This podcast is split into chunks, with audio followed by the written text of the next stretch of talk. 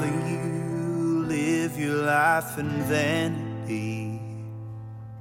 You traded all your hopes and dreams for insanity. I'm Father Harry Dean, a priest of the Diocese of Austin, currently serving as chaplain of Cedarbrake Retreat Center, formerly of Restorative Justice Ministry, here today with Deacon Ronnie Lastavica, who is our pastoral care coordinator for Restorative Justice Ministry in the Gatesville region of our diocese, in which we have many prisons. And we're continuing today on our series, our, our final episode on Eucharist in the prisons in honor of the Eucharistic revival that our church in the United States has entered into, but also in this final segment, as we, we began last time, with a nod to the time of the Universal Church in Synod on synodality. And as our bishop directed us in some months ago, to have listening sessions throughout all of our parishes, to take the information from those listening sessions and have them put together for forwarding to the uh, assembly that will happen in Rome. Uh, we did the same in the prisons as well.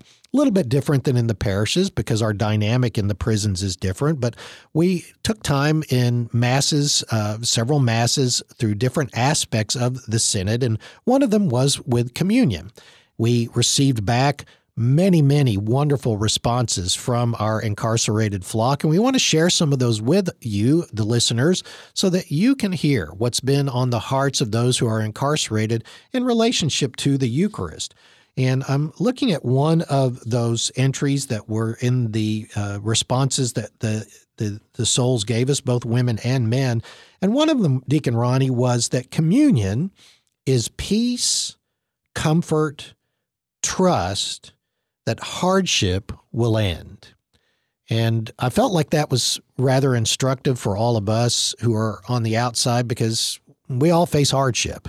And some of us on the outside of prison have some really hard things going on in our lives uh, sick loved ones, uh, loved ones that have died untimely deaths, loss of jobs, the whole scrambling that the pandemic brought up. We know about hardship we are orienting ourselves as ministers to those who are incarcerated and to the corrections officers there as well. The, the hardships that are attentive, particularly to a life that led to a criminal conviction, to punishment by the state, and doing that time that forms part of that punishment. This is their world of hardship as well uh, much of which they have to own for themselves, much of which is enhanced in the company of those with whom they serve their time, and the manner in which uh, prison life just simply is a hardship in and of itself. And yet, in the middle of all that, they, like we, face our hardships with the grace of Holy Communion, knowing that there is peace, there's comfort, and there's trust that the hardship will end. Um, Deacon Ronnie, just want to put that out there and, and ask you uh, your experience of this kind of sensibility with the people that you have served and continue to serve both in general population and in the restricted housing population. What I've seen is the um, transition, if you will, in the way they uh, they pray for what and what they're praying for perhaps in the past life they prayed for an easy life, a comfortable life, a life that would be uh, kind of give you what the world uh, they thought was was would give them happiness. But uh, in this in, in incarcerated life, uh, and what and and how how the Eucharist has changed that thinking for them is that now they pray to be a strong person, that that that they know that whatever journey they're on, um, that God gives them the strength uh, to carry whatever it is that they're carrying, and um, and whatever cross they have in their life. That if it's a true cross, they didn't pick it, but uh, be able to be with the Lord and and knowing that He's carrying that with them, that that does, will not have the last say. That actually the cross is life. That they'll move from that cross into a tomb, and I really call prison time tomb time, where things are no longer as it used to be in their life, but it's not yet as it will be and they can pass through that tomb into a changed life, a resurrected life, and that's the beauty of the of the Paschal mystery that which they're living. And we're always reminded of that Paschal mystery of life, death, and resurrection. And most particularly in the celebration of the Holy Mass, um, brings me to the next one uh, that I'm running across here, which was a comment about communion as honesty with God and self. And keep in mind, again, we're taking these notes down for the synod in the context of Mass. So, in the time of, of uh, the homily, you know, I'm asking these questions of our incarcerated and then I'm writing down their answers. And one of those answers was communion is honesty with God and self. And the first thought that popped into my mind on that particular one was the penitential rite that this is something that our flock got to to receive every single week that we were there to celebrate mass um, as all of us on the outside do as well that because of prison life i think these folks were particularly attentive to the reality of being honest with god and self. I know that you have experienced, Deacon Ronnie, as have I, the lack of honesty that can be present uh, among folks that are serving time in prison out of embarrassment for what's happened in their life, out of a sense of uh, it'll get me something if I'm if I'm dishonest, then I'll be able to obtain things that I want, et cetera, et cetera. But when it came to communion, no, this is the place where I'm honest with myself and with God. And that is uh, one of those freedoms of the Eucharist, I think, that we've talked about in previous episodes that I'm um, just not surprised to hear, uh, but glad to hear it.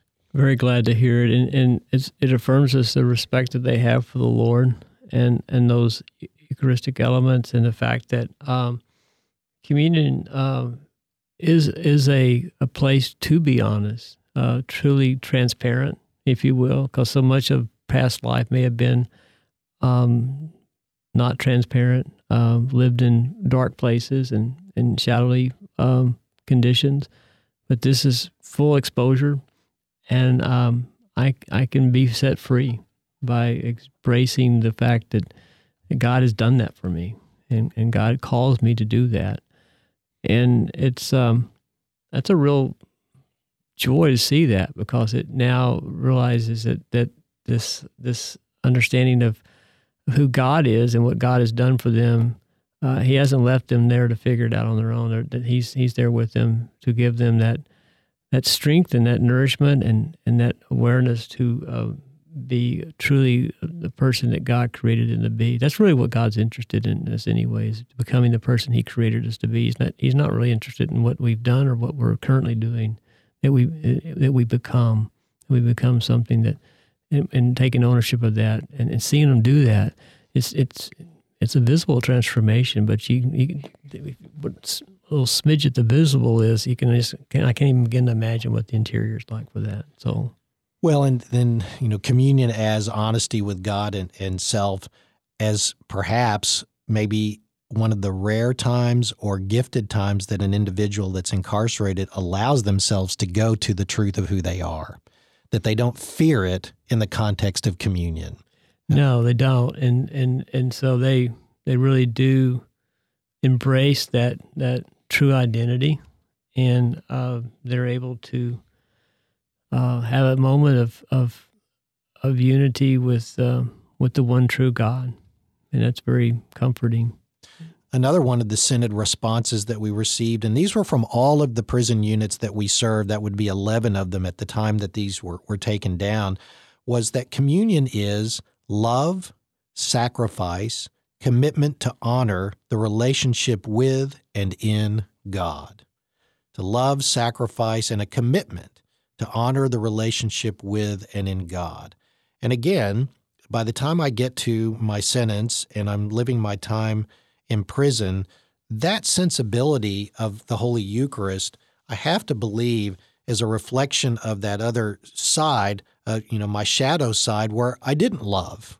I was selfish instead of sacrificial, or I didn't honor my commitments, but instead I did things for myself and I burned the relationships that I had. So many of our flock, it's a repair and rebuild time for them uh, to try and restore damaged relationships with family members in particular, but but with their relationship with God and even with their very selves.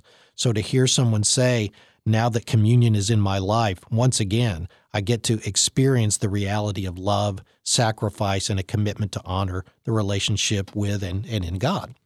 What what I have in that um,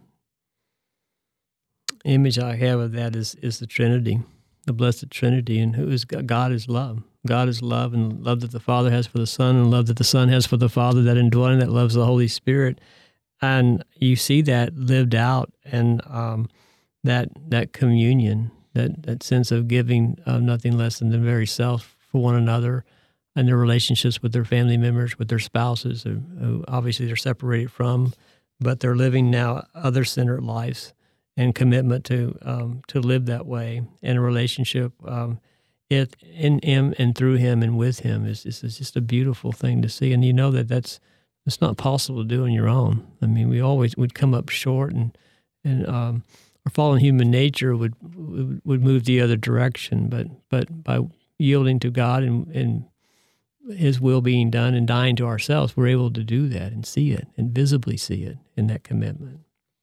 Another one that was given to us, again, these were from the Synod listening sessions on communion. My oneness with God by professing my love, my faith, and my remorse, and my vow to love and offer myself to Him. Yes, yes. Being able to, um, again, um, make that daily offering of God to, to, to Him and knowing that uh, everything that we have comes from God. That it, that it's it's not anything that I've done. Um, it's all gift. It's all a gift, and um, being able to vow to love and, and and give myself daily back to the one who is love is a beautiful reflection of that. Um, that's an awareness that a lot of times we're, we we don't own or we don't want to claim, but whenever they, they have done that and, and continue to do that, they they are living that um, that life of, of, of the theological virtues of faith, hope, and love, and the greatest of these is love. And seeing it in print, you get to see the word remorse surrounded by oneness with God, professing love, faith, and vowed to love and offer myself to, to Him, to God. Uh, and in the middle of all that is remorse. Yes, um, that right. that just again, as we mentioned in a previous session about the penitential rite for Yes, mass, right. and and you'll, you'll hear from time to time people say, "How come it is that we we concentrate right off the bat on sin?" Well, because that's where the gratefulness comes from. Well, and also sin separates us. I mean, that separates us from from our relationship with God and with each other. And when you can see that that person has come long before they say they come to the sacrament of reconciliation, that that that consciousness is is is is an awareness of that, and two, contrition has happened way before absolution. I mean, it doesn't come out. That's the order. And when you can see that genuinely presented to you, and, and, and, and as a priest from penitence, you know it's real. You know it's a real deal, and that that's that's the beauty of God working in that that person's life because that that's a that's a relationship that, that that has that has meaning. That's the one relationship we all long to have. And that, that brings me to the next one when you, you talked about that oneness. Communion started in prison when it stopped being me and them and became us. Communion started in prison when it stopped being me and them and became us. That reality of that oneness that you were just referencing. Yeah, it, it it's it is a us. It's not a it's not a it's not a me. And I think when we start living me centered lives, uh, that's where we get ourselves in trouble. I mean, that's that's the ego's in charge here. I'm I'm I'm, and then we start comparing, we start judging, we do all those things that that the evil one puts in front of us and, and escalates it up to that level. But when we're able to to live in, in communion with each other and live other centered lives, then then we move away from that that that me into a uh, uh, that you and uh, are going to be more important than, than me. But also seeing that the value of that is in community with God and His people. And God and His people, both those who I can see around me in the prison setting, but those who have been left behind in my life, at least for the time being, while I serve my time. And that, that gets us to another one of the Synod responses on communion. I am one with those I love who are suffering. Because so often, what Deacon Ronnie and I hear from our incarcerated flock is the longing to have a greater role in the lives of family that aren't incarcerated, particularly when they're suffering. And then there begins to be a I'm mad at myself because I did what I did. I got put into prison and now I can't be the helpful soul to my family that I used to be. They counted on me for this, they counted on me for that. Now I can't be there.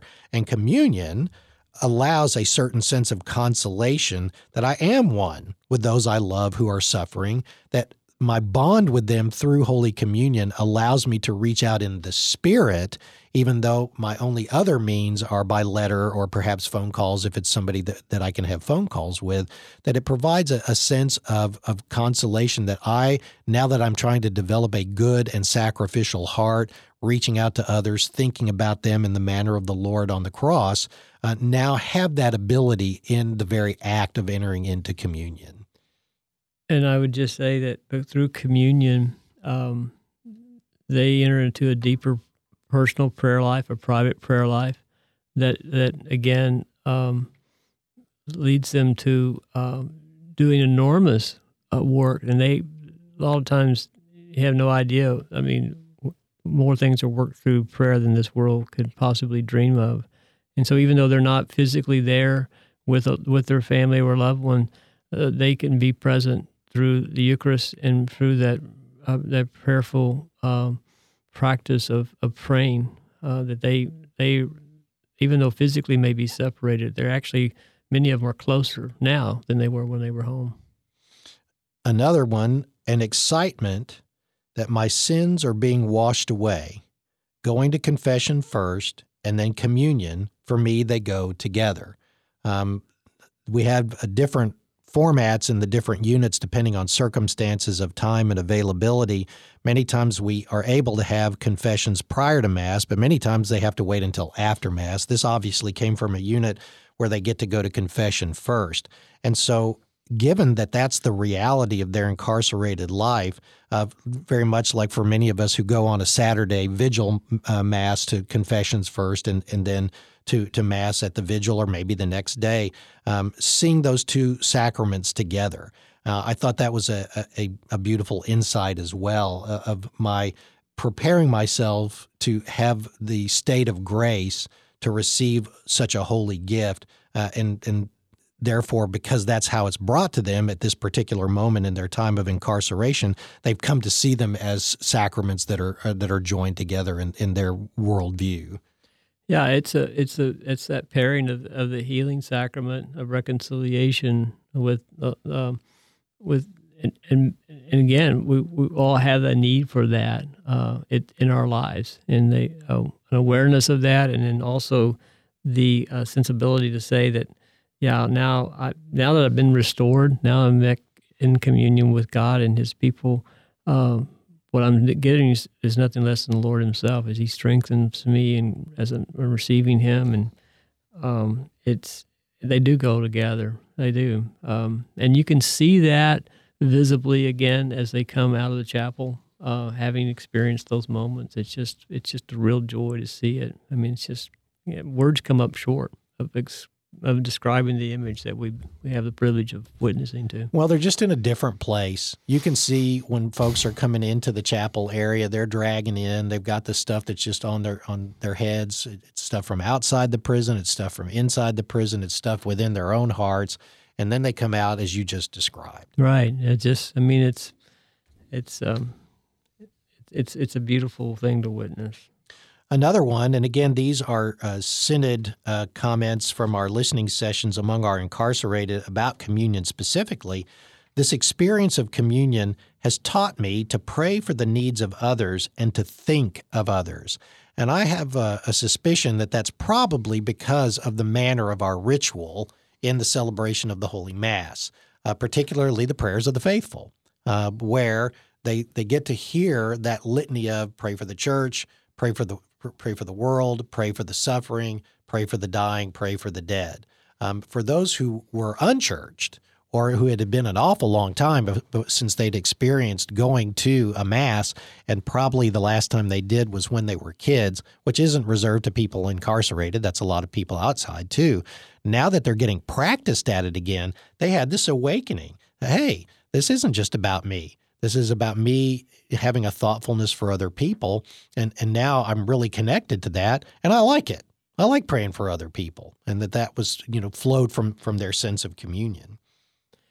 Well, it, it does underscore the we've said this many times in these sessions, but it's another centered life. So they realize that now that this life is not about me. It's it's it it's it's bigger than that. I've got I got people that are hurting. I got people right beside me that that have, and I think a lot of times they when they first come in, they enter into the unit and say that, well, I'm the only one here, you know, and I'm gonna, I'm gonna I'll, I'll just do my time uh, privately, but then they realize that I'm not the only one here, and there's things bigger here than me, and, and it's my neighbor. My neighbor is who's broken. Who's, what does sin do? Sin beats us up and leaves us half dead laying on the side of the road. And and they sin robs us. You know, that's that's the whole gospel from the fifteenth Sunday ordinary time. That's that's the good Samaritan. Jesus finds us, he heals us, he pours Eucharistic self into us and brings us and and so we we we actually have a chance to experience that that gospel in reality and, and be healed and, and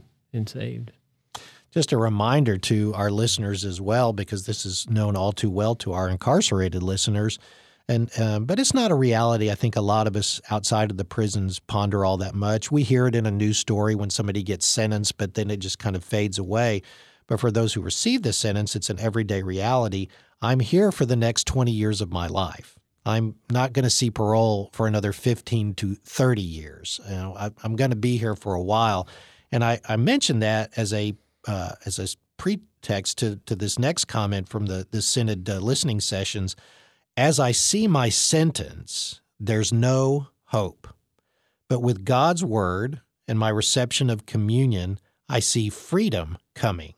Communion is freedom. My sentence length doesn't matter. I'm free in God. I, I, think that's where we all long to live and be, regardless of where we live out this earthly life. Is is to be free. And some of the freest people that we've met have been people that are in prison. And that realization that this this is just a temporal part of our eternal I mean, our life is eternal.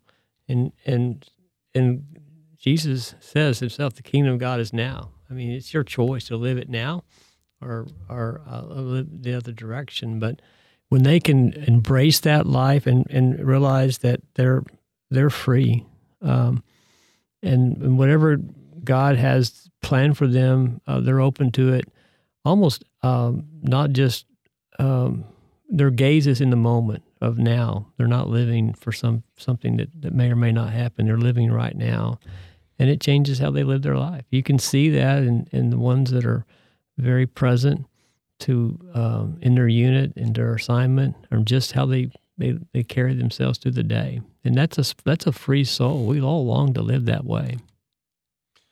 One uh, following that, another uh, comment that was taken down that this is one person that had received First Communion with us.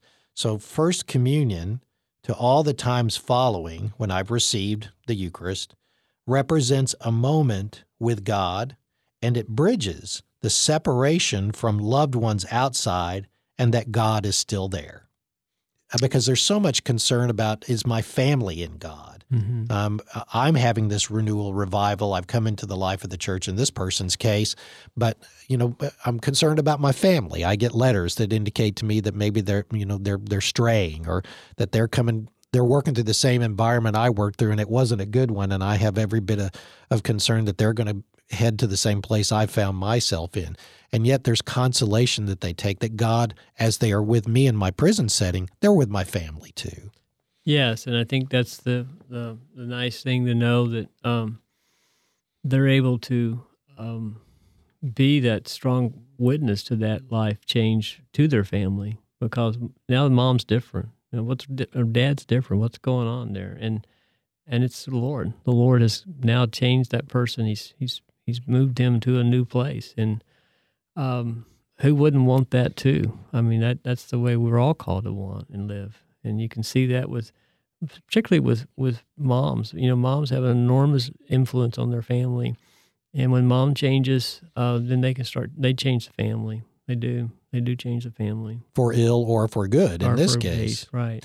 And the ladies are acutely attentive to that. They know the power of their femininity in the life of their families, and they know the deprivation that their incarceration is causing in the lives of their families, and it is a great grief and a great suffering for them. And yet, from that suffering, like the Savior himself, and probably why communion is such a, a valued item for, for them in particular, they know that life flows and that this suffering they're undergoing and, and their time away from their family is undergoing, it, it's the down payment on, on that reunification and that life giving love that, that Christ has for them. Um, which uh, brings me to someone's recollection about communion in their life from our Synod listening sessions in, in prison. I remember the first communion as a child, but I had a child's understanding. Now it's about relationship with Him. He's in me now and fills me with his presence and love and joy to share with others. I don't know that it can get any better than that. Yep. I mean, I think it's just this is what we all long for is to be in a relationship with the Lord and know that that He is your all. He He He fills me with His presence and His love and His joy, and that's not to be uh, contained. That's to be shared. That's to be given away. And I want I want to go out and do that. Uh, I speak. You know, I I oftentimes I'll hear an inmate uh, come up and say um, to me that they'll quote First Peter three fifteen and they'll say, "Always be ready to give an answer to anyone who asks you about your hope, and my hope is in Jesus Christ." Isn't that beautiful to know that that's how I live my life now? Well, it is beautiful, and I think it underscores this next comment. I had been out of the church for many years and returned because of communion. I was overwhelmed with his loving presence. It made me want to cry and you see them oftentimes visibly. They're in tears. You know, they see receive communion, um, whether it's in restrictive housing environment or in general population. That's that's that's a real joy to see that, and many those those are holy tears. I say that it doesn't get any better than that. Well, it's true, and and um, it, the next one, being thankful for the Lord's sacrifice, and for taking eyes off what I'm deprived of, so that I can put them instead on Jesus doing time is made possible, even easier, uh, by by being thankful for the sacrifice of of the Lord. Yeah, and then again, I'm mindful of how many times we hear that you know what I'm doing now is is a blessing in my life because what I was doing before was destructive, and and and it was just this this makes it doable. Um, it, it again, it's it's a it's a now we're not we're not living divided lives. We're living a, a, a Christ centered life, and and that does make it doable. It does make it uh, something that I find great joy in, and, and people would say, "How do you find joy there?" Because well, I'm with the I mean, I found the Lord. What else is there? And you, for your part, as a minister of Jesus Christ, as a holy deacon, have many times emphasized that this is about community over and over again that we are building community, and it is the Eucharist at, at the foundation of, of that that community. Um, because even though the incarcerated are acutely aware that they are living in a community because that community is around them whether they want it there or not, um, that comment that you made earlier about when I first get to prison, you know, this is just about me, um, and I'm just going to do my time solo, that gets swept away. Now, what do I do? And, and communion is, is one of those answers. That's what I'm going to do. Right. I want to thank everyone for hearing us, for sharing these sessions with us uh, on the Eucharist uh, in the prisons in honor of the Eucharistic revival. Um, I want to thank you for your prayers, uh, for your attention to the lives of those who serve the incarcerated as volunteers, as employees of the state, and the officers, and just remembering the incarcerated in general but particularly the victims of their crimes. Um, they're there for a reason, and there are people who still suffer for that reason. And to them, we want to offer the grace of the Eucharist as well, as we, we say, through him and with him and in him, in the unity of the Holy Spirit, all glory and honor is yours forever and ever. Amen.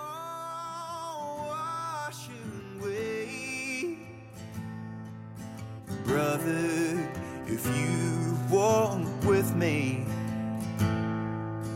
Brother, will you walk with me?